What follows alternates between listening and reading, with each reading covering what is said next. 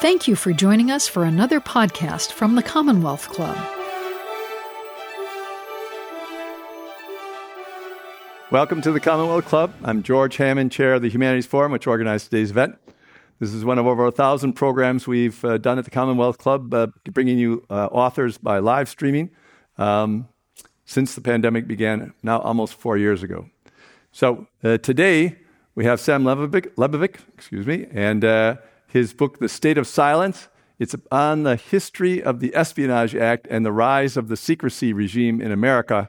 Um, it's a great example, unfortunately, of how something starts off small and you give it a century and you don't know where it's going to end up. Um, and we, we, have a pretty good idea uh, of, of, where it is now. But uh, welcome to the Commonwealth Club, uh, Mr. Lebovic. Thanks for having me. It's a pleasure. So, uh, your, your book laid out a, a very good uh, duality here with the Espionage Act as to what it was trying to accomplish. Um, and there's some terms that are common in the secrecy uh, field.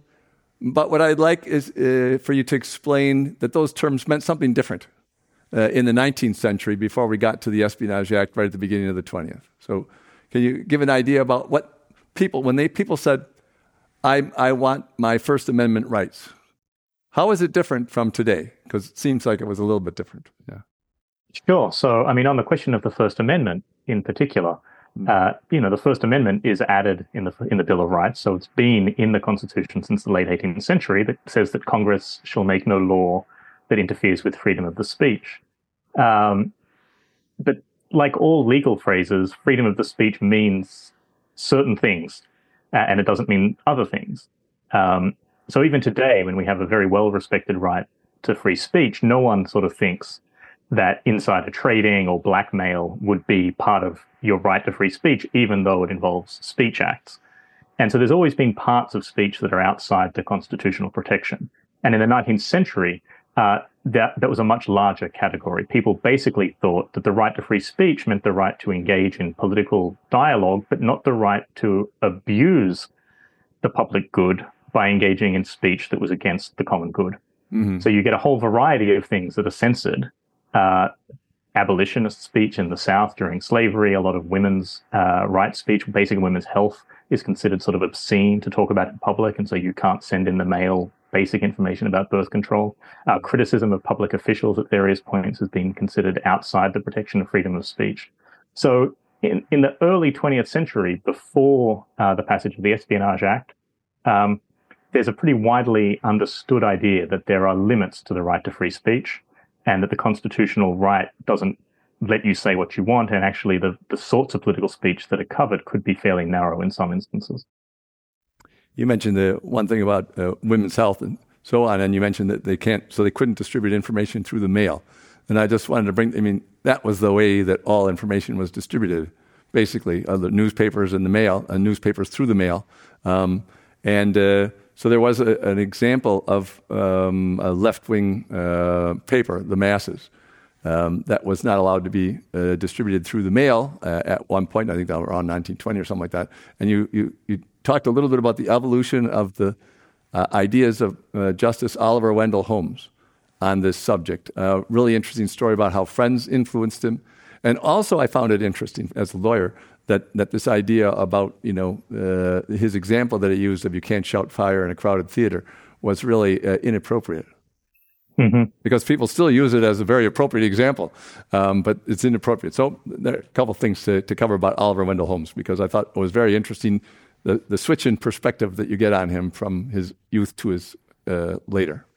Yeah. yeah. So the question that really comes up in World War One when the Espionage Act is passed is what are the limits on free speech during wartime? Mm. And the prevailing idea during the war was that it was just like those previous cases I talked about. If there are things that are against the common good, you don't have a right to say them. And given that the United States was in a war, a lot of members of the Wilson administration and a lot of patriotic organizations thought you didn't have the right to criticize the war. Mm.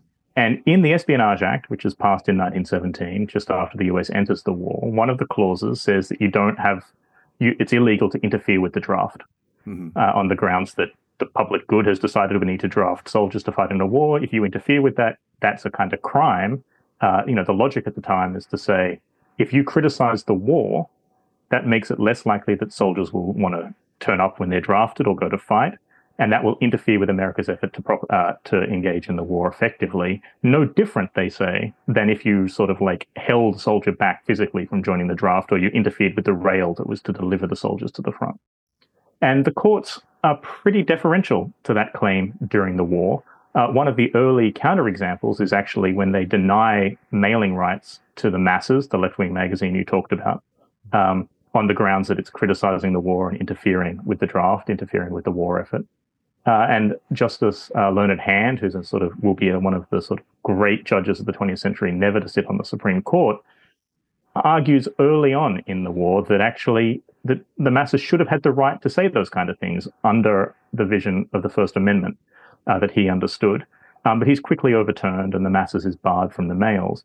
And that's the story of free speech claims throughout the war. They're really unsuccessful. About 2,000 uh, left wing critics of the war are prosecuted for speech crimes. About a thousand of them go to jail. Uh, the most famous of those is probably Eugene Debs, the perennial socialist candidate for president, who gives a pretty mild mannered stump speech in favor of socialism in 1918 and is sentenced to jail for 10 years for what is seen as a criticism of the war. And that's the state of play. You have very little right to free speech through the war. In 1919, in the spring of 1919, once the war is over, a number of these cases make their way to the Supreme Court, where people have appealed their prosecution under the Espionage Act and say, no, this is unconstitutional. The First Amendment means we have a right to this sort of speech. And the first three of those cases, uh, Eugene Debs, uh, a, Fro, a, guy called Frohwerk, who was editing a German language newspaper. And then the third is uh, a Philadelphia socialist called Charles Schenck, who'd also gone to jail for criticizing the war. All three of those decisions are decided unanimously by the Supreme Court. Uh, and the Supreme Court says in all three cases, none of these people had the right to free speech, that the prosecutions were completely valid. And all three decisions are written by Oliver Wendell Holmes.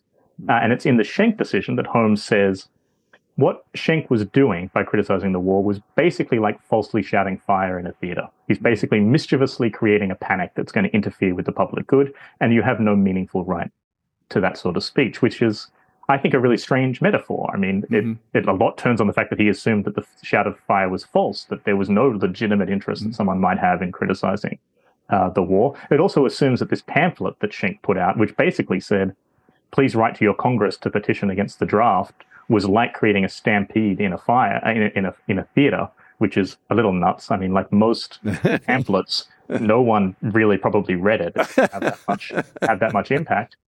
But in the spring, the first time the Supreme Court has really considered what the rights to political dissent might be under the First Amendment, they unanimously decide that it doesn't include criticism of the war effort.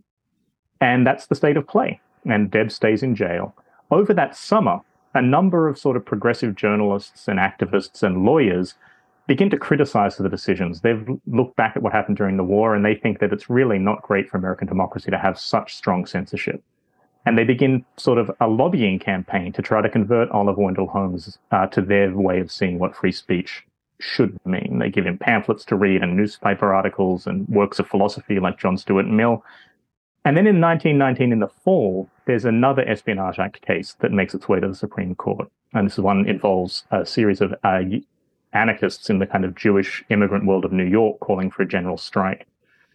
And seven of the justices in the Supreme Court basically just reapply the decisions from the spring and say, no rights to free speech in this case. The prosecutions are justified. And they're quoting Holmes as precedent in those earlier cases. Mm-hmm.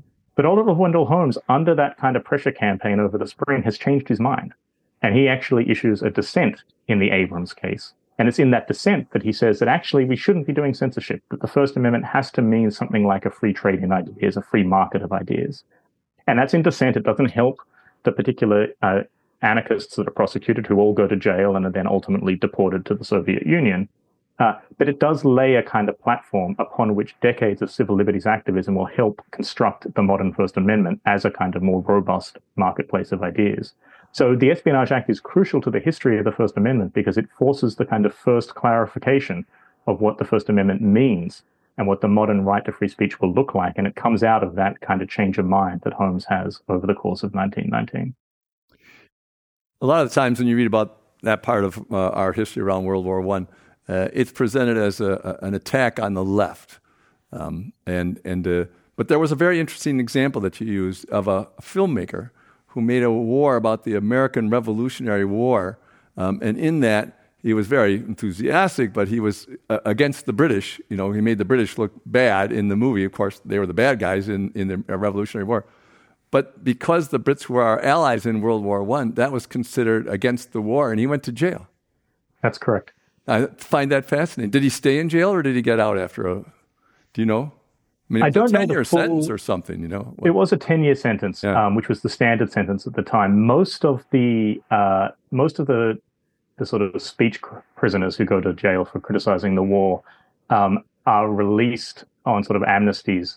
Well, they're sort of released in the early 1920s, uh, part of Warren Harding's kind of return to normal, normalcy. Mm-hmm. And there's a lot of civil liberties activism actually about getting these people out of jail, which was no joke. I mean, going yeah. to jail obviously cuts you off from the ability to support your family.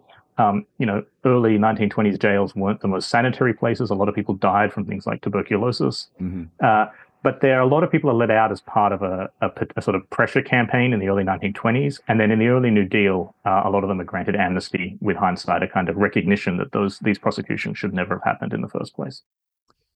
So after World War One.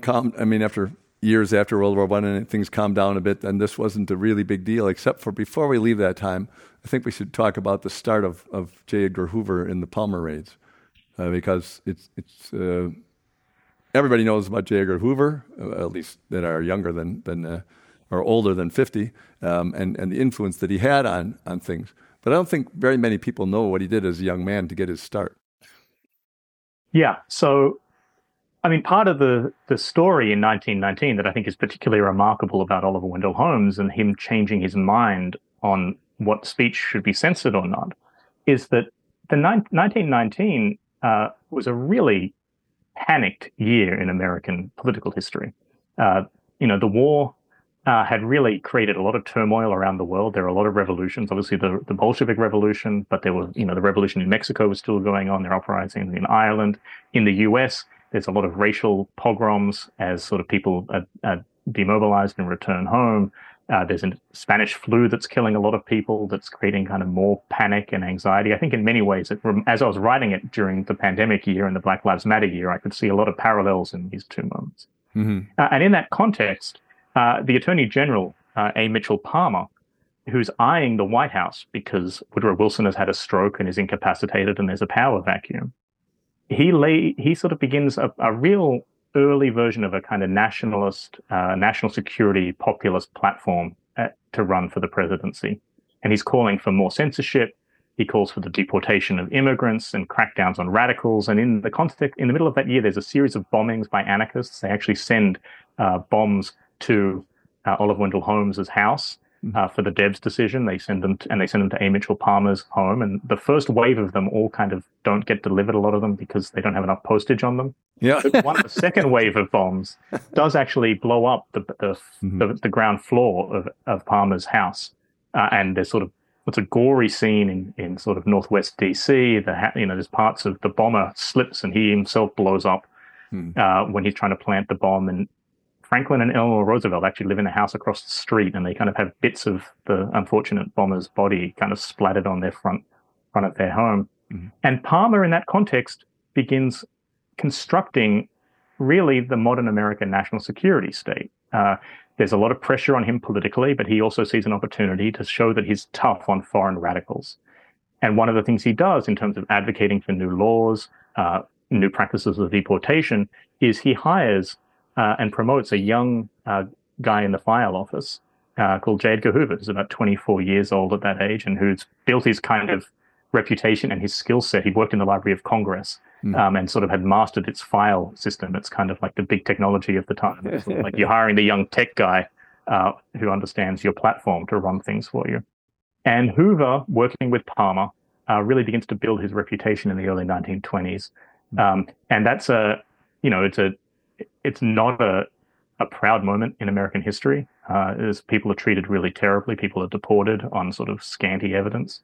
Uh, but Hoover gets himself to the top of an, what's called the New Radical Division, mm-hmm. uh, and he'll sort of be able to ride through the scandals that plagued the early Bureau of Investigation in the early 1920s, and then by the mid 1920s, from that position, rise to become the head of the FBI, and he'll be in place for the next five decades, uh, having learnt lessons in those years about how to kind of wage war on what he sees as an un-American threat of foreign radicalism. You mentioned that during the war, uh, people were afraid of German spies. In the book, this is about German spies, and and you you mentioned that uh, part of the difficulty or the, the fear was that the Germans were trying to get the Mexicans to join in the war, and that they promised that if they helped them win the war, that they would get back the southwest of America that was taken in the war against Mexico. So, how far along did that go? I mean, obviously, Mexico did Mexico get involved? Did they? I mean, then there was a they they had a revolution there too, but was that just something that scared people, or did it actually was it actually a real plan? Yeah, I'm not entirely sure. I'm not a mm-hmm. historian of Mexico enough to know. I mean, I, my understanding is that that was that that Zimmerman telegram, which sort of reveals those plans, is actually picked up by British security mm-hmm. as a kind of offer coming from the Germans to the Mexicans, and then very cleverly leaked to the Americans to sort of help bring the Americans in on the British side of the war. Mm. Uh, how realistic it is, I, I don't have a good sense. Um, but I think what's telling about it is that you know, there's this is an era of real panic about foreign spies. I mean, you can sort of run a long 30 year window back to the 1880s, 1890s, where you think about the French have the Dreyfus affair. Mm-hmm. Uh, the British have a sequence of kind of panics about German spies. It's the era when the modern spy novel is born and people are reading kind of sensationalist accounts of spies. Uh, and the US has its same version of a spy scare in the 1890s through about the 1910s, focused particularly on uh, Japanese spies on the West Coast and in Hawaii and the Philippines. And I think the way that I understand what's happening in this period more broadly is that these are empires that really, at this point, have grown rapidly in the late 19th century and have taken over vast, vast parts of the world. And then they're trying to secure those. I mean, the first kind of national security bureaucracies in all cases are actually imperial security bureaucracies to try to maintain the hierarchies of power that come with those empires. And that brings a lot of anxiety with it because it's hard to maintain the Philippines as a sort of distant colony. And you're worried that Japan is a rising power close by and they might take it. And so the Zimmerman telegram in that context also looks like a kind of anxiety about losing recently conquered territory. Um, it's just that it happens to be continental US territory that we now take for granted was always going to be part of the US. Mm. But from the point of 1917, I mean, it's only 60, 70 years earlier, the War of 1848, that that mm-hmm. territory was conquered. Um, so I think the sort of cultural underpinnings of these panics and why they're so resonant have a lot to do with the fact that what's being secured is a really unequal world order with imperial powers trying to control a lot of territory. Yeah, it was interesting. You, you talked about the, the beginnings of the use of the words national security. And because you put it in this context of, of the um, insecurity of empires that had just been established. That maybe the word national insecurity might have been a better description of, of why we did what we did after that rather than for national security. Especially was true when we got to Truman, but we're not there yet. Your stories. So um, let's let's take up how FDR dealt with this issue. I mean, he he wanted to change the way America did things, um, and was successful. Um, but he certainly ran into a lot of a lot of pressure against it. Did he have anything to do with the rise of the security state? Um, I mean, during World War II, mm-hmm. absolutely. Uh, you know, during the New Deal, the story is not really one sort of centered on the presidency. Right. Uh, during the, during the interwar period, I think it's really the evolution of the espionage laws uh, are strange. They're in these kind of pokey places that you wouldn't pay a lot of attention to. The Office of Naval Intelligence is kind of important, and the Navy and the and the Army are beginning to develop their own systems of secrecy. Mm-hmm. Um, the reason that it's so confusing, I think, as a period, uh, has to do with what's strange about the Espionage Act that we maybe should get on the table, uh, which is alongside those parts of the Espionage Act that say you shouldn't interfere with the draft Mm-hmm. are what you might think of as more classic espionage prohibitions. That there's so there's one set of part of the law that makes it illegal to give information to a foreign government, what we would think of as classic spying, and that makes a lot of sense. And that comes into the Espionage Act from an earlier 1911 Defense Secrets Act that came out of that moment of Japanese spy scares. There's another section just next to that espionage section that is a sequence of prohibitions about how you handle information relating to the national defense. And these are really the secrecy laws, Section 793 of the Criminal Code today, and they're largely unchanged since 1917. And all of these laws really say uh, a sequence of sort of prohibitions around what you are allowed and not allowed to do with information relating to the national defense. You can't hold it without authorization. You can't give it to someone without authorization. And the problem with them all as laws is that they never define what information relating to the national defense is. Mm-hmm. And the reason for that is that the 1917 draft laws were actually going to give Woodrow Wilson's presidency the power to define the terms, mm-hmm. to give the president the authority to decide what is information relating to the national defense. And those sections were cut by Congress, presumably because Congress didn't want to give the president that much ability to kind of classify information and keep it secret. Mm-hmm. And so the law is passed without those sections that define the terms in it, and they're never replaced. So you've got these laws in the interwar years that say you can't regulate information relating to the national, you can't disclose information relating to the national defense, but no one really knows what information relating to the national defense is. Mm-hmm. And it's a kind of legal problem. The Supreme Court weighs in on it at various points, and it's a bureaucratic problem. Mm-hmm. And so you get in the interwar years, the Army and the Navy begin their own processes of classification and they say that this is information relating to the national defense. And in the mid 1930s, uh, the Army and the Navy make a little bit of a kind of conceptual shift. They say, well, we're not just going to classify information that's related to the national defense, we're also going to classify information that's related to the na- national security. Mm-hmm. And at the time, this new concept of national security was coming into vogue uh, in kind of think tanks. There's one at Princeton that's very famous. And the idea was that national security is a much broader category than just national defense. National defense might just apply to the army. Mm-hmm. But national security applies to anything you need to do to maintain the security of the nation. So it would cover a kind of more geopolitical vision of foreign policy, but also a more a national security vision of domestic politics around uh, production, uh, uh, technology, and so forth. And so there's a period of kind of experimentation I see in the interwar years. It's not happening directly under the, the watch of uh, FDR. I mean, he has his mind on other things in the New Deal. Mm-hmm. But by the time that World War II breaks out, uh, FDR will then issue, begin issuing sort of executive orders that extend those classification processes across the government for the duration of the war and begin to try to make sense of what the Espionage Act clauses meant. Um, and that period of World War II experimentation is important. Um, but it's only a sort of halfway measure and it doesn't resolve things. That will take until the Truman presidency uh, for the classification system to take on its modern form. Right. Uh, one of the things you mentioned is that the classification system didn't really exist um, earlier than that period of time. Um, and it's just this, as you said, undefined terms uh, about national defense and then national security. Um, but you also mentioned that it, it, kind of, we mostly borrowed from the British, um, the terms and, and the uh, classification. The British had that in place for quite a while already. I mean, their empire had been in, in place for a lot longer. So, yeah. So the Defense Secrets Act, which is the origins of the secrecy clauses that we still have today, um, they're copied from British Official Secrets Act clauses in the late 19th century. Uh, they're mm-hmm. copied over in 1911. Uh, and then the first kind of distinctions between the secrecy markings, you know, we now have the classic sort of top secret, secret, classified. Uh, in the early years, there was also a restricted category. Um, those seem to have been brought back by the army, uh, in particular, from World War One. Mm-hmm. Um, that they actually there was uh, as the army was working with the British and the French in Europe, they realized they needed to sort of standardize the stamps they were using on material so that it could circulate more effectively among the Allies. And that seems to be the origins of where the the uh, the U.S.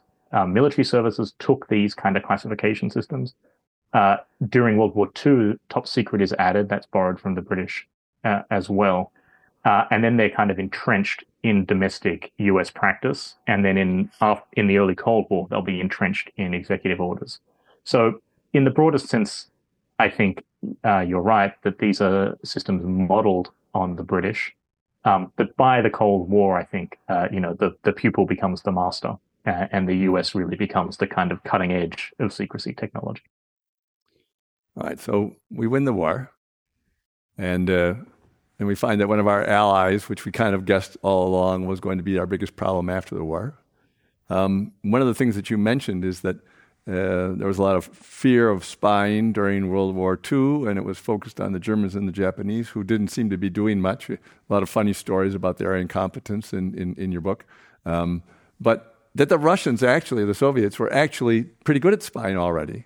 Um, and, and that they were gathering a bunch of industrial information, uh, et cetera. So um, when that was discovered, um, there was the Red Scare, uh, the post World War II Red Scare. But you compare it to the there being a Red Scare, of course, uh, right after World War One because of, of, the Bolshevik Revolution had just been in place.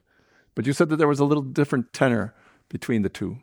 Um, why don't you say a little different style in terms of? And I was wondering if you could say because it seemed to me like the second one was we were a little bit more confident we were going to win in the, after World War II against the Reds, uh, but but still uh, more afraid that we didn't have uh, as much ability to do it. In both cases, we were scared.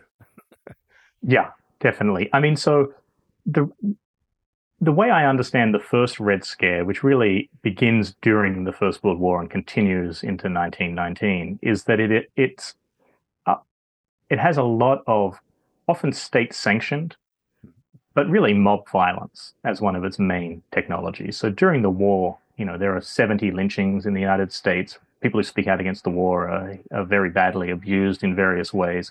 And there's a real culture of intolerance and sending people to jail, as I said, for what they say, for their speak, for speaking out. Uh, as a result of that culture of intolerance, you get the rise of the modern First Amendment and some kind of ideas about uh, sort of tolerating speech you don't agree with on the one hand, and on the other hand, you also get the rise of new types of security bureaucracies, like we've already mentioned, run by like J. Edgar Hoover, mm-hmm. who begin to do the same types of repression of the left or who they see as the kind of communist threat, but they are doing it as law enforcement officers and as bureaucrats. Mm-hmm. And so there's a, a, shift in technique, is the way that I sort of describe it. Mm-hmm. Um, you know, in the First World War, there's a lot more uh, straight repression and mob violence and straight political censorship.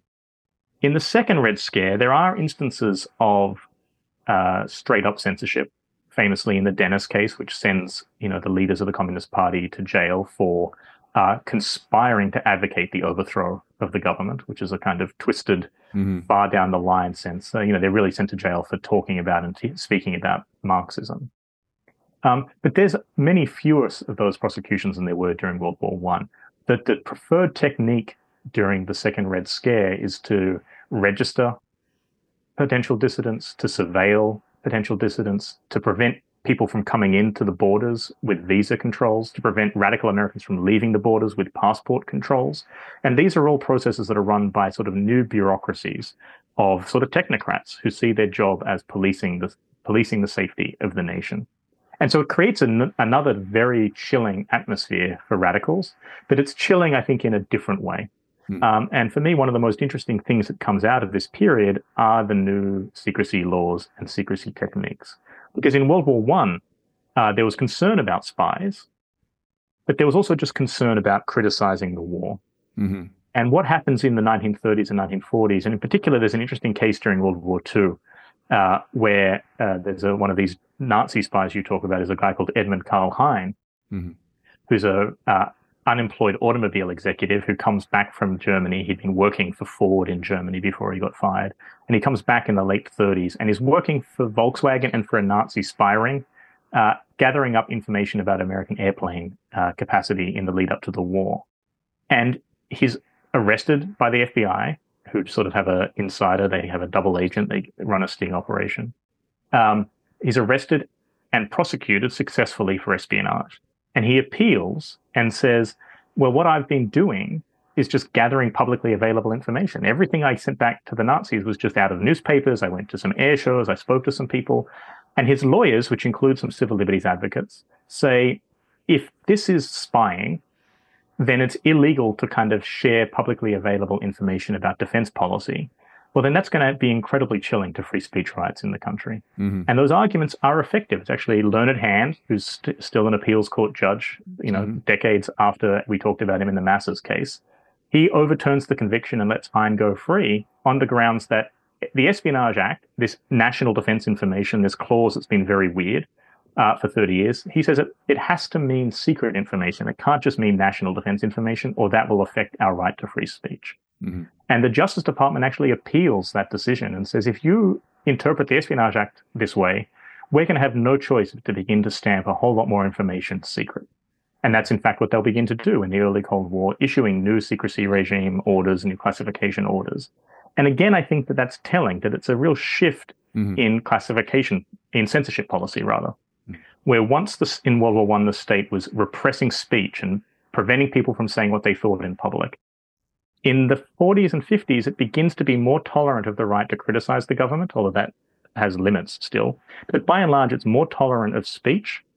But rather than censoring speech, what it begins to do is censor the information upon which citizens might base their speech, might base their opinions.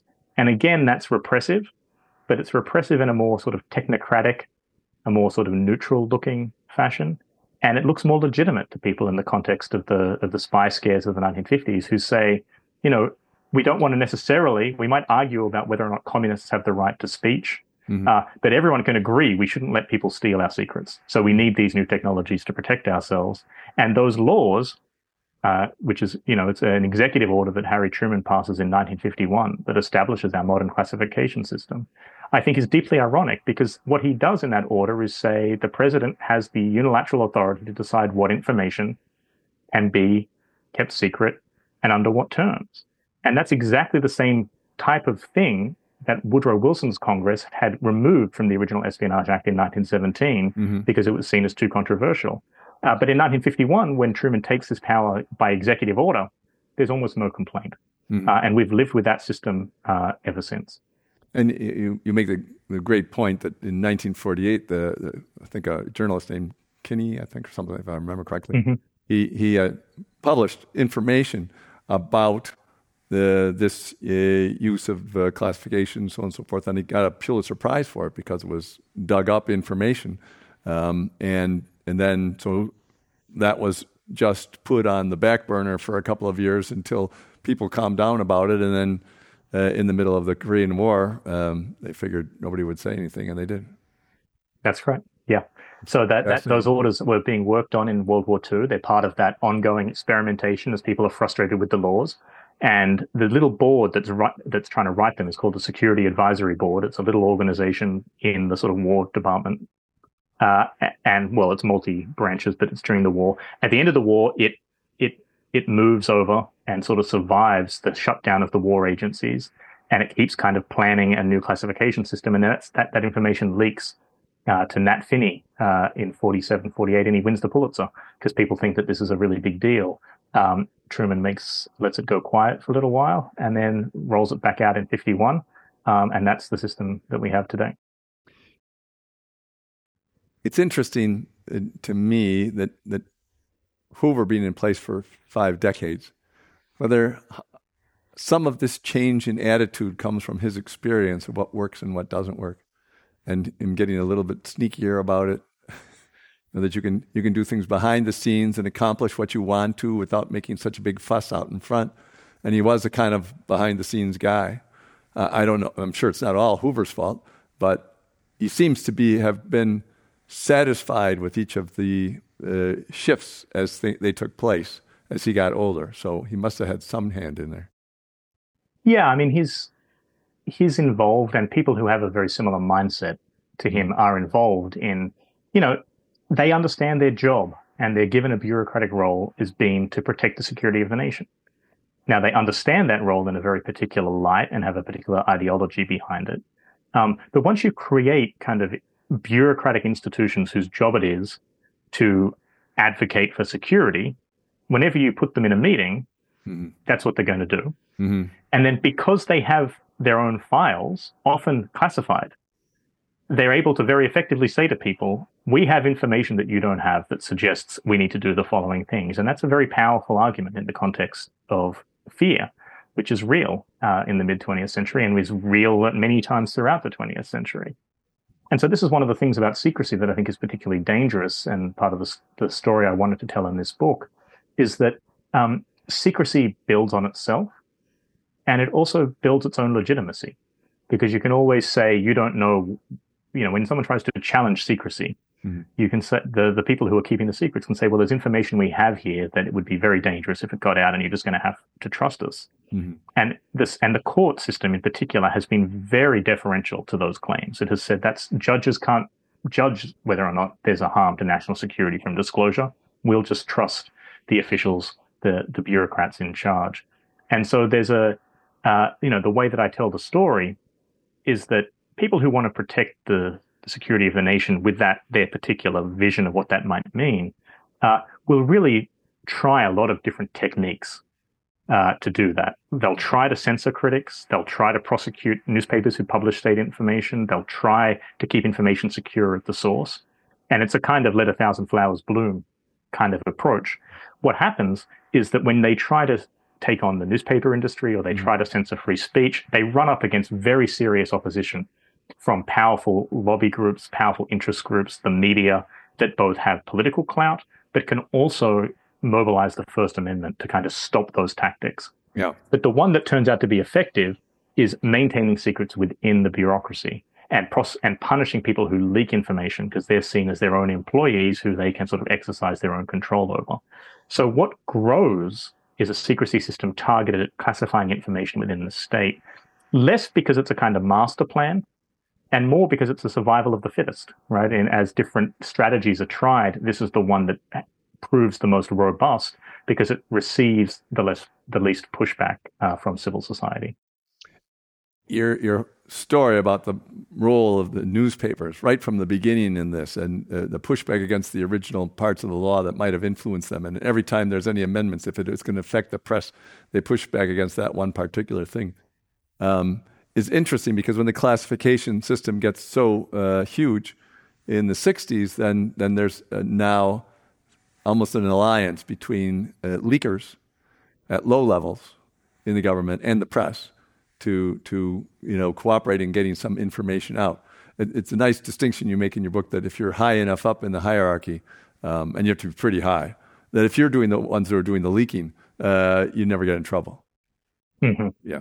So, but so let's let's go to the leaking 1960s. sure. Sure. Daniel so, Ellsberg is, is, is a Bay Area, uh, or has been until, you know, he passed away recently, uh, a Bay Area, a great personality. So anyway, you can tell his story because he, he didn't start off that way either. No. So, you know, the story I tell is that you construct this very robust, aggressive secrecy regime in the late 1940s and early 1950s. Uh, and it really works through the kind of Eisenhower years and through the kind of early Cold War and it begins to fall apart or get put under new strain during the ructions that follow the Vietnam War, uh, as people have become very critical of that war, which is waged uh, and developed originally in secret. Uh, and one of the, the sort of breaking points that will emerge is uh, Daniel Ellsberg, who'd been a kind of Rand uh, insider or a kind of defense intellectual, uh, who'd been on the inside of a lot of the sort of secret meetings, um, he becomes exposed to the anti-war movement by the late 60s and becomes more disillusioned uh, with the war. Now, we often today think about Ellsberg as a kind of noble lone insider, a kind of man of conscience. Mm-hmm. And I think when you look at his story as it actually developed, and as he himself tells it in his memoirs, it was really about becoming exposed to a very active uh, anti-war movement. Draft uh, resistors, people burning their draft cards, civil disobedience, that is a sort of clarifying moment for him. And, and he stops thinking of himself primarily as someone who's working on the inside mm. and begins to think he should act like the sort of social movements on the outside mm. and looking for his own ways to oppose the war through civil disobedience. And what he hits upon is the idea of removing the Pentagon Papers, which is an internal document, uh, you know, 40 odd volumes thousands of pages long, documenting the internal history of the war that uh, the Defense Secretary McNamara had ordered produced in his own, I think, crisis of conscience to try to help understand how the policy had gone so wrong and had, had put the US into such a disastrous war. And Ellsberg wants the public to know that the how long they've been lied to about Vietnam policy, and he thinks this will help bring the war to an end. Uh, and he shops that to various politicians, actually, in the first instance trying to get them to read the documents into the onto the congressional floor where they would be spared any prosecution. But they they turn him down. McGovern turns him down, and Fulbright turns him down. And ultimately, he takes it uh, to the New York Times. And the New York Times has an internal debate about whether or not they should publish these classified documents because the laws are very unclear at this point. They're really not being tested. They they're constructed in the early Cold War, and then they're just sort of sitting there uh, menacingly.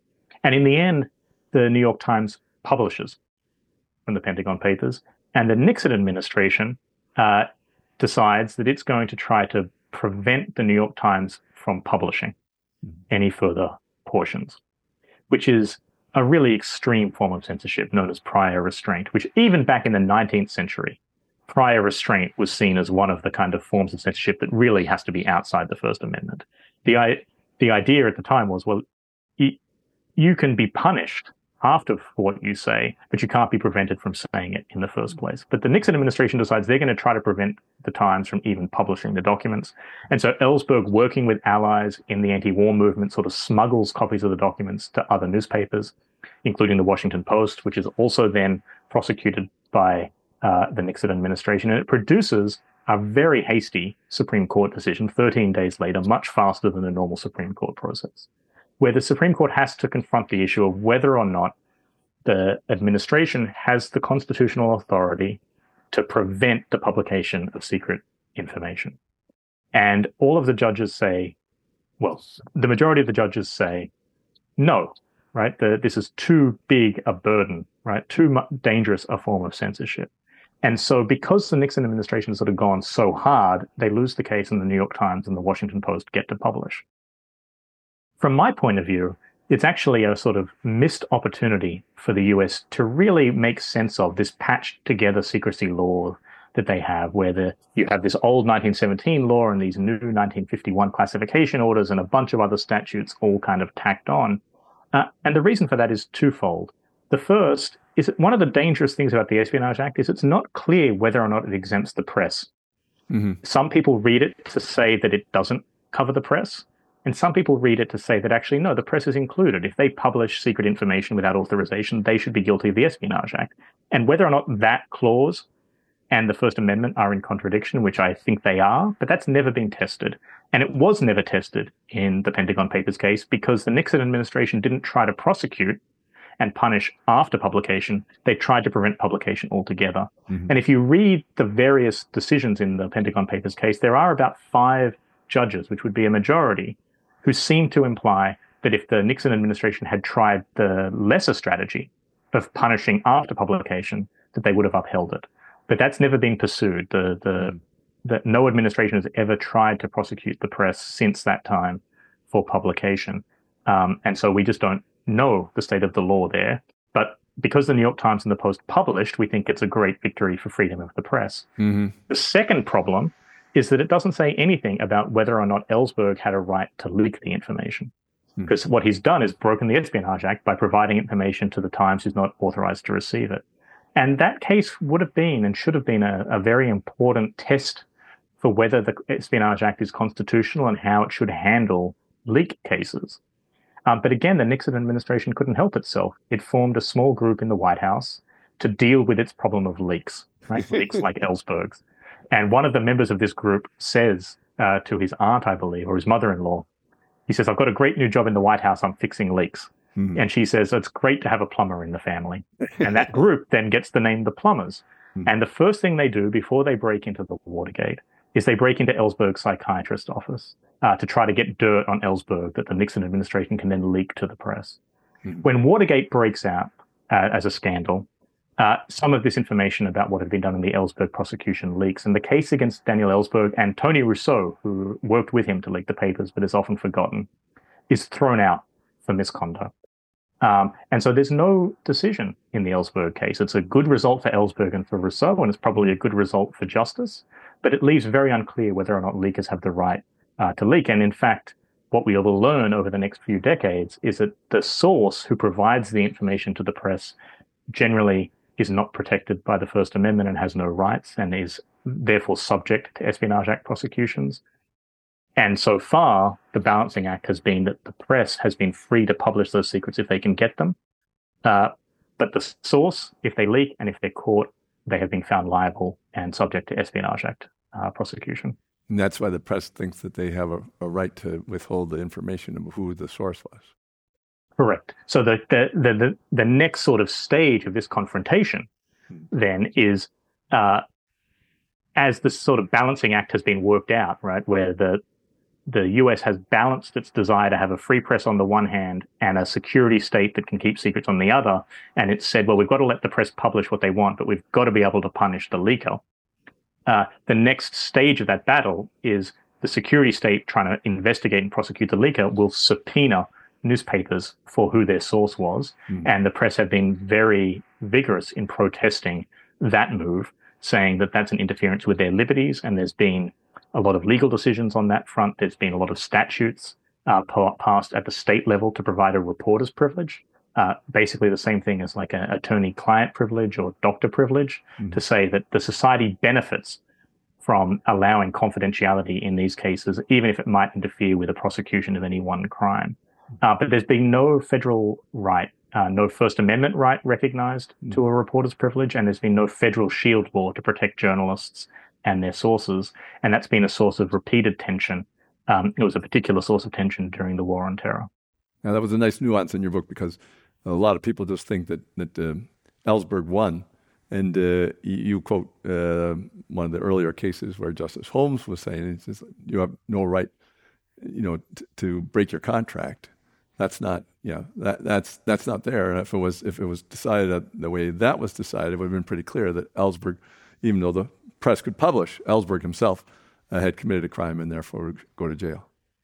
Yeah, absolutely. And we don't, you know, we now know, like in 1987, in the Morison case, uh, a, a, guy who leaked uh, defense information to Jane's Defense Weekly is the first successful leak prosecution, mm-hmm. and that establishes a precedent. It's a it's a small case that not a lot of people pay attention to, mm-hmm. but then beginning in about 2005, uh, the Bush administration and then the Obama administration and then the Trump administration will begin to much more vigorously use the Espionage Act to prosecute leakers.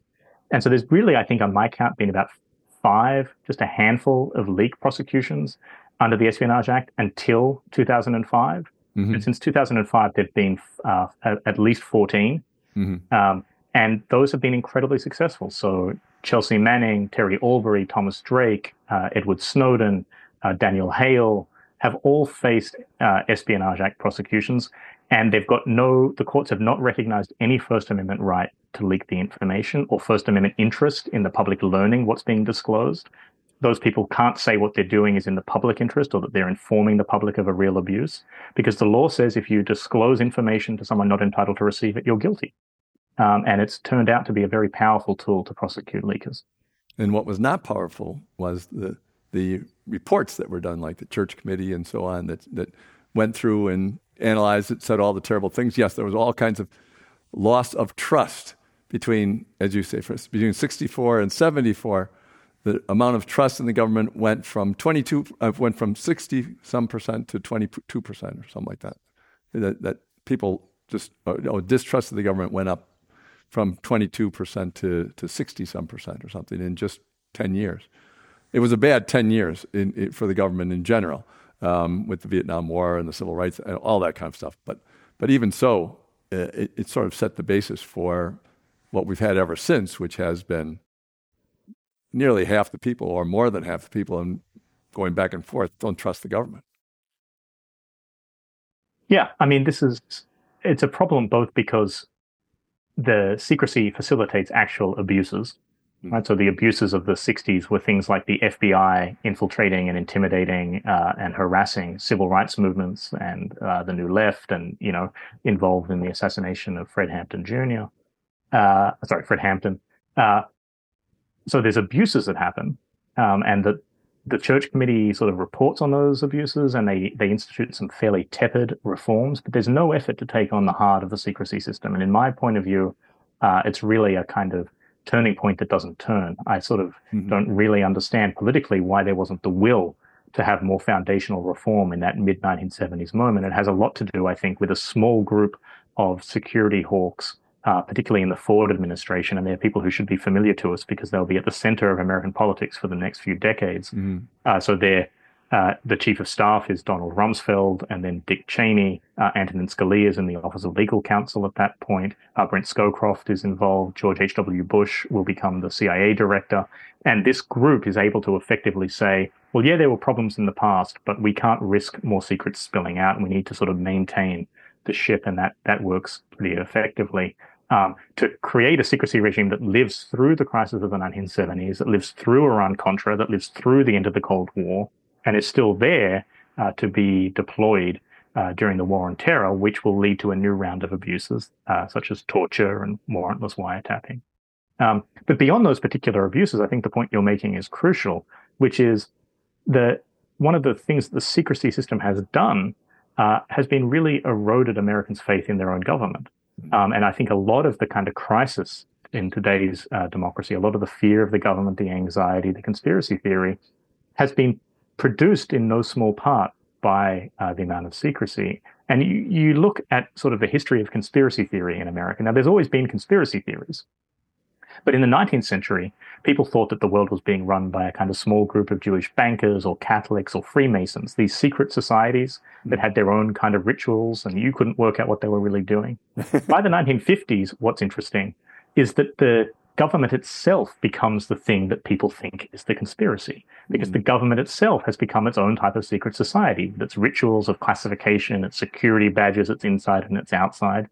And I think it's no accident that the Q QAnon theory, mm. uh, you know, the, the, the figurehead of QAnon is named Q uh, for the level of the security clearance. Right. Mm. Um, so yeah. you see in the 20th century a lot of the kind of anxiety, fear, distrust of the government that has been so corrosive to the possibilities of governance and so corrosive to the public sphere uh, has been bred uh, by the rise of secrecy. Well, for the sake of time, we're going to skip Iran Contra and we're going to skip the 90s and we're come back to Dick Cheney uh, as vice president. Um, and, and we're going to go back t- to the Iraq War and, and the torture thing because I think that's such a crucial shift in the United States' approach. Maybe not factually, I'm sure that some things happened before, but, but straight out and say that this is our policy, that, that we don't consider it torture. We, other people may, but we don't, and we're going to pursue this, and, and the lies that surround that. But before we go there, I want to, want to ask you one question about Dick Cheney now being behind his daughter, Liz Cheney's uh, attempt to bring down Donald Trump because he thinks Donald Trump is the greatest danger to American democracy because he, he's such so authoritarian. And I, I just find that so ironic. You know, I mean, there's just something like if anybody would know who's too authoritarian, it should be Dick Cheney. You know, like came as close to, to, to trying to be a dictator behind the scenes as, as anybody, it seems to me. So Yeah. I mean, I don't know if I would go quite that far, uh, but he definitely believes in an incredibly strong presidency. Yeah. And really spends his political career building the powers of the presidency, I think, for, you know, uh, unjust reasons and for unjust ends. And so I think it, you know, one of the, but one of the things that people were always critical about when someone like Cheney was trying to advocate for the powers of the presidency was, well, you don't know who's going to occupy that office in the future, mm-hmm. right? And and right. so there's a sort of uh, chickens coming home to roost fear. I feel here that he has done a lot for the past thirty years since uh, since the the scandals of 1975 when he was a young staffer uh, in the mm. Ford administration to build an incredibly powerful secretive president that he said repeatedly had to have the ability to act with dispatch, had to be able to act in secrecy, had to have authority. Um, and that now means that the occupant of that White House is a very important person. Uh, I mean, always has been, but has particular powers at their disposal.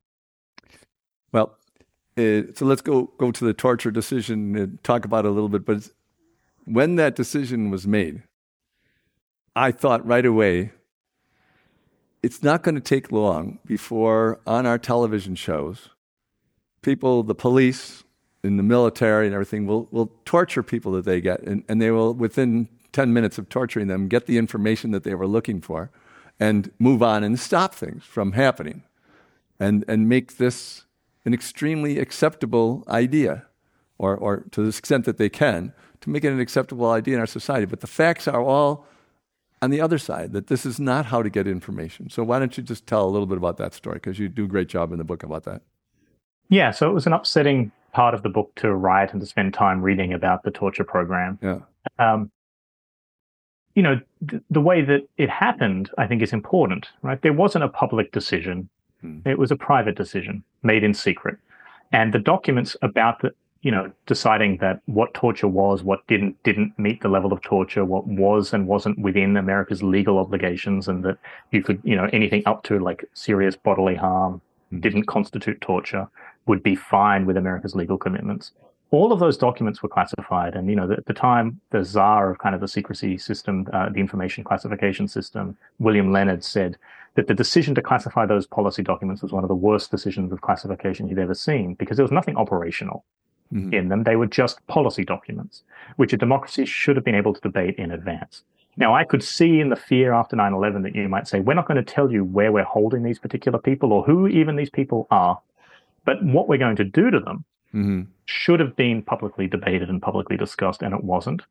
Uh, and so, what instead happens is a decision is made behind closed doors through kind of elaborate internal secret legal memos, which is the sort of preferred mode of the executive branch that's developed uh, across the second half of the 20th century.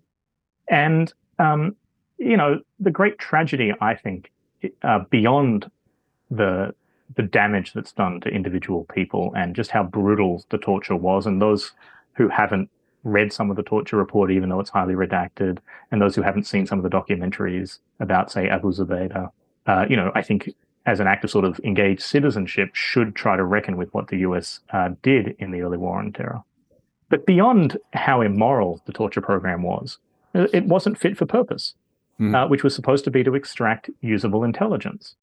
And the program was developed by a couple of psychologists who'd previously been involved uh, in developing, uh, in training American soldiers how to resist psychological torture. Mm-hmm. Right? And they sort of reverse engineer a torture program based on that. Uh, but the problem was that that program was designed to pr- help uh, American soldiers learn how not to break, uh, to make false confessions. That was what the great fear was through the Cold War, was that American soldiers would go overseas, they'd be broken by torture, or they would be brainwashed, communist sort of brainwashed. This is mm, right. it all sort of traces back to the Manchurian candidate kind of fears uh, and the Korean War era, and that you needed to train Americans not to be able to to sort of be able to resist enough that they would not make false confessions because they understood that under extreme torture, people will say what the torturer wants them to say to stop the torture. And so when you get to the early war on terror, the program that is created reverse engineered out of those anti psychological uh, intimidation programs uh, turns out to do exactly what it was designed to do. It encourages people to make false confessions, to do whatever they can to stop the torture. And so, no useful intelligence uh, is produced by the torture programs. Um, false intelligence is fed into the mix that hurts. Uh, Hurts intelligence gathering. Some of the sort of early reports that there was a connection between uh, Iraq Saddam Hussein and Al Qaeda in the lead up to 9 11 come out of one of those uh, suspects who was being tortured. And so what you really have is, and I think it's a typical process that happens in these sort of in these secretive uh, in these secretive programs, is that one small group of people has made a bad decision to invest another small group of people with incredible power, and then neither of them have an interest in acknowledging that what they're doing is not working or is wrong, and they're doing it all in secret. So there's not the sort of oversight you would normally expect. And then they fight tooth and nail to prevent the details of what was done from becoming public. And that process that has really prevented America from ever coming to terms with what was done uh, during the torture program. Um, you know, the, there was a long torture investigation by the, the Senate that was blocked from being released in various ways. Some members of the CIA would sort of leak favorable stories to the media about what they had done on torture, how effective it had been. They're never met with any threats people uh, under the Espionage Act, people who leak more critical information, who seek to sort of show that it wasn't an effective program, mm-hmm. well, they're technically guilty of the Espionage Act violation, so they can be prosecuted.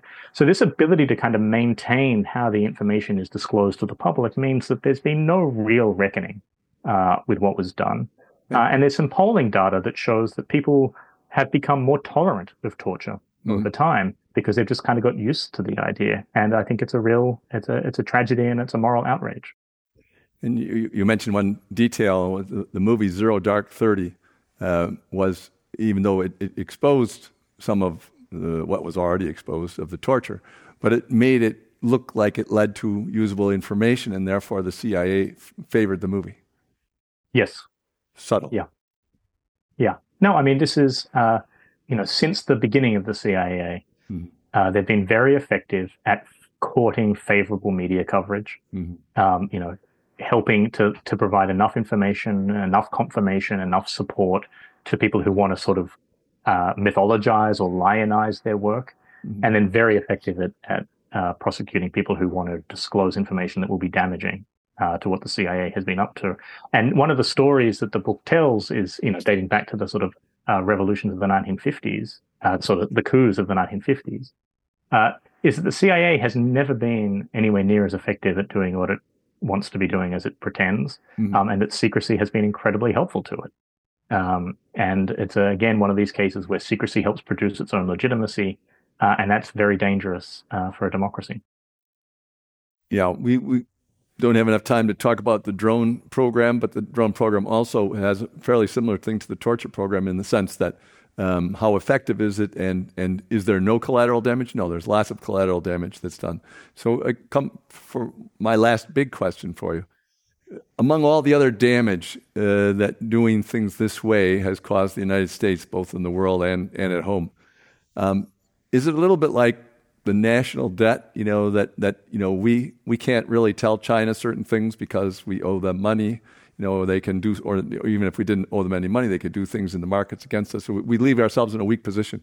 It seems to me that all of this action on our part leaves us in a very weak position for discussing other countries doing things which has a lot of collateral damage. And therefore, you know, we don't want to point to the uh, a finger right back at us and say, you know, after 9/11, we we had a we caused a lot of collateral damage, um, and therefore we can't say you guys can't. I mean, we can say it, um, but but you know, who listens?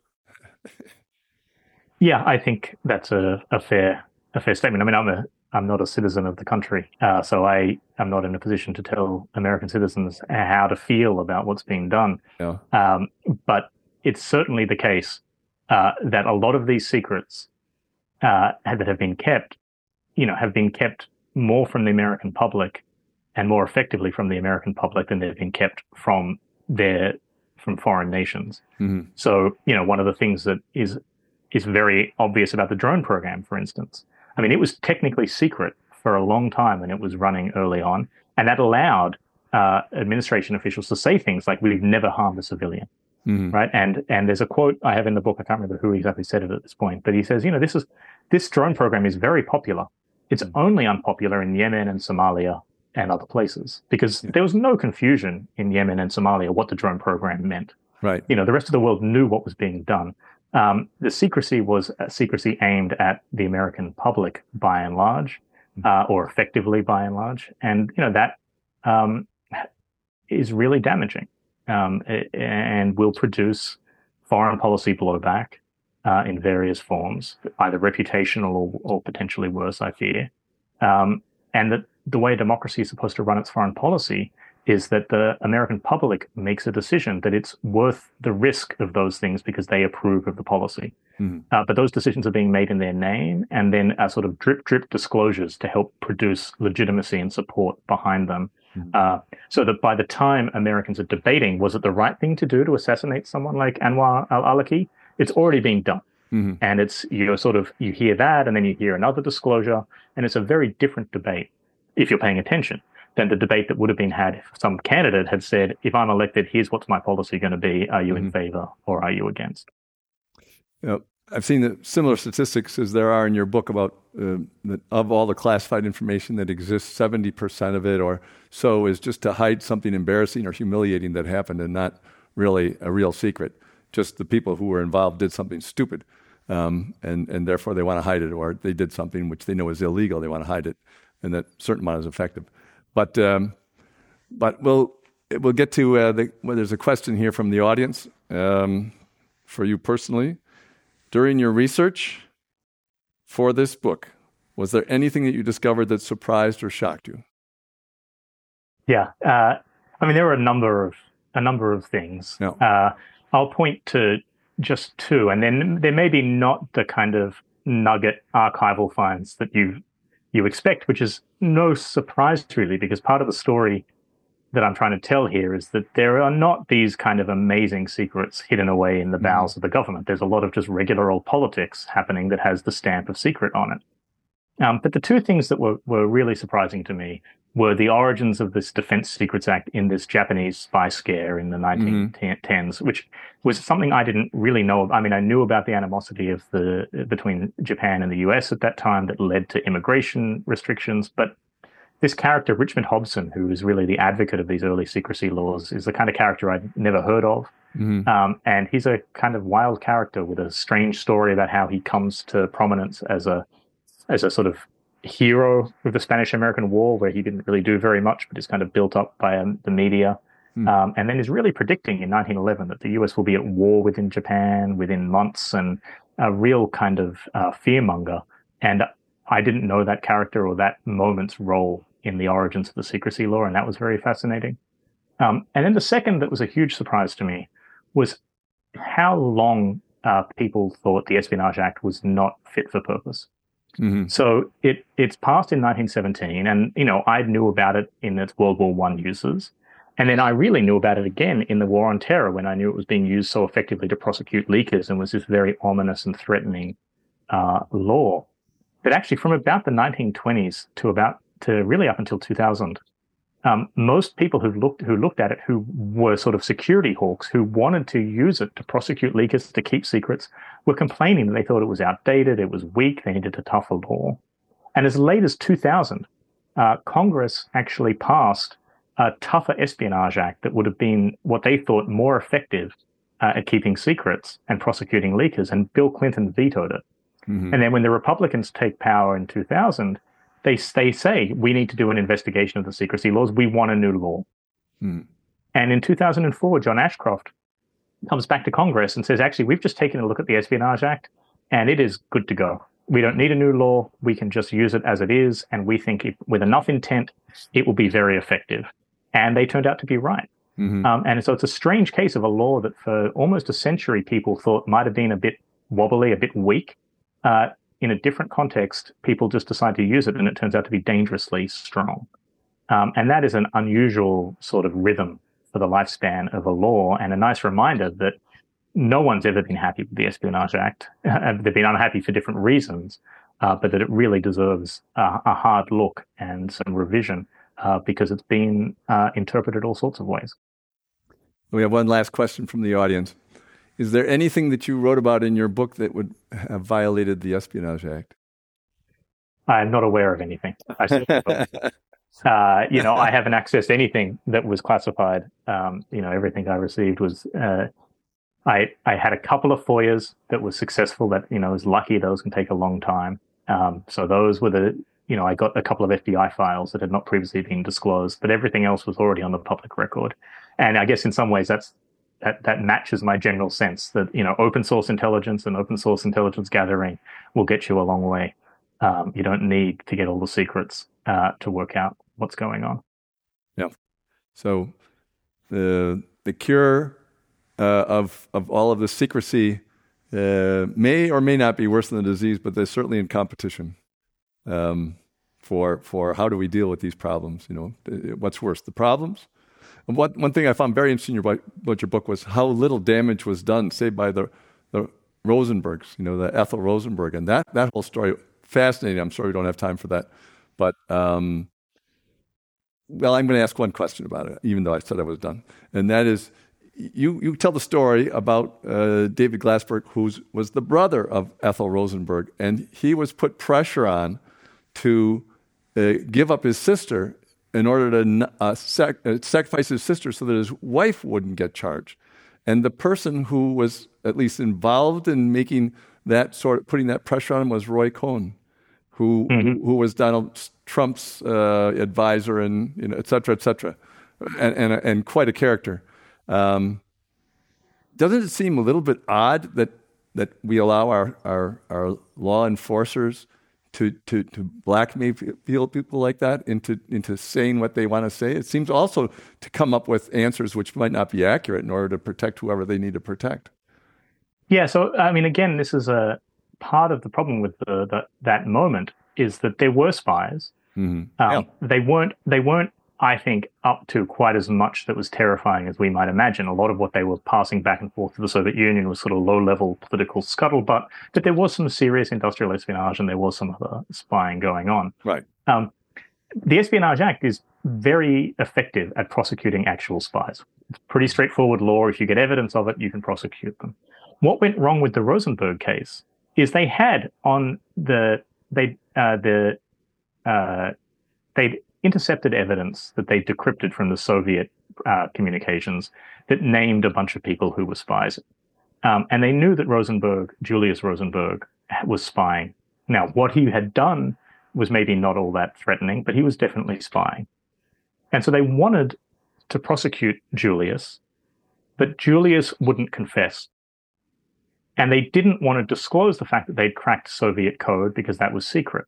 hmm And so they were sort of checkmated on a meaningful Espionage Act prosecution by their own desire to keep secrets. And this is a thing that will happen repeatedly, actually. hmm And that produced the situation where they wanted Rosenberg to confess and they wanted Rosenberg to name other names, not because they didn't necessarily know who the spies were, but because they needed it on the public record to not release publicly that they'd cracked code. hmm And so that's why they begin bringing this pressure to bear on Ethel in the hopes that that will cause Julius to confess. Mhm. Um, and they sort of work with David Greenglass to say, well, if you don't work with us to implicate your sister, to bring pressure to bear on her husband, we will prosecute your wife. Um, and it's all a kind of uh, Orwellian workaround Yeah. the fact that they're trying to keep the, the actual evidence they have classified in the first place. And it sends, uh, you know, Julius and Ethel to uh, to the electric chair. Uh, Ethel, who seems to have conducted no espionage, um, and even if she had, the kind of thing that she was doing was much less than what someone like uh, Klaus Fuchs was Hmm. doing, who had been spying as the Brit- British uh, German migrated to Britain and the US. Um, and he receives, I think, 14 years in jail and is let out early and spends the rest of his life living in East Germany. Hmm. Uh, whereas, you know, Ethel is executed. And so the, the story for me is that this proves that the Espionage Act has plenty of teeth to prosecute genuine spies, um, but secrecy can actually gum up the works Hmm. of that kind of effective policing task and then produce its own forms of historical injustice. Know, and uh, one one last point about that, you know, for, for the spies and for the people who are enforcing all these rules is that uh, it leaves some hope for, for humanity that a lot of them suffered for what they did. They not not suffered in kind of some um, repentance of, or or you know pain or suffering from that point of view, but mentally suffering from having to do these lies all the time and having to to present things in a way which wasn't accurate. They they were convinced, at least at the beginning, that they were doing something for the good of the nation, but they, they weren't able to hold on to that long enough to hold their sanity sometimes. It seems to be one of the stories that, that goes through your, your narrative as well. Yeah, I mean, there's a lot of uh, there's a lot of the early Cold Warriors, um, you know, who really have psychological breakdowns, uh, and it's, I mean, it's just a tough thing to do to be waging, you know, to sort of try to get uh, covert warfare happening in the Eastern Bloc, or um, and so there's some stories there in the book of people like Frank Wisner, um, Mm. and sort of early CIA agent who has a has a mental breakdown and ultimately, unfortunately, dies by suicide. Um, and that this is all, um, you know, the cost is ultimately borne ex- outside the country, but it's also in some cases borne by the people who perpetrate it. Um, but for every person like Wisner, you can also tell another story of someone who, you know, took money to run a kind of project for the CIA Mm. and then retired to a very happy retirement uh, Yeah. in, you know, and so it, it, it depends. But there is the story in the Cold War I tell is that there's something about this kind of secrecy world, uh, particularly in the heights of the Cold War, that it elevates the anxiety all around. Um, and that is, uh, it produces a kind of crisis of anxiety both within the security state, um, but also in the kind of body politic uh, writ large. Well, it's a good thing we're all calm now and there's no anxiety in our political system. Right. Thank you very much, uh, Ms. Lebovic, for the state of silence and great history. Um, and uh, I'm glad that nothing violated the Espionage Act that's in there. So thank you very much for joining us. And so ends another event at the Commonwealth Club in its 121st year of enlightened discussion. Thanks for joining us and uh, hope to see you again soon. You've been listening to the Commonwealth Club of California. Hear thousands of our podcasts on Apple Podcasts, Google Play, and Stitcher. If you like what you've heard, please consider supporting our work and help us bring 500 programs a year to listeners like you. Go to commonwealthclub.org/donate. Think your way around the world with our travel programs to exciting domestic and international destinations. And when you're in the Bay Area, please join us live at our events. Thank you for listening and for your support.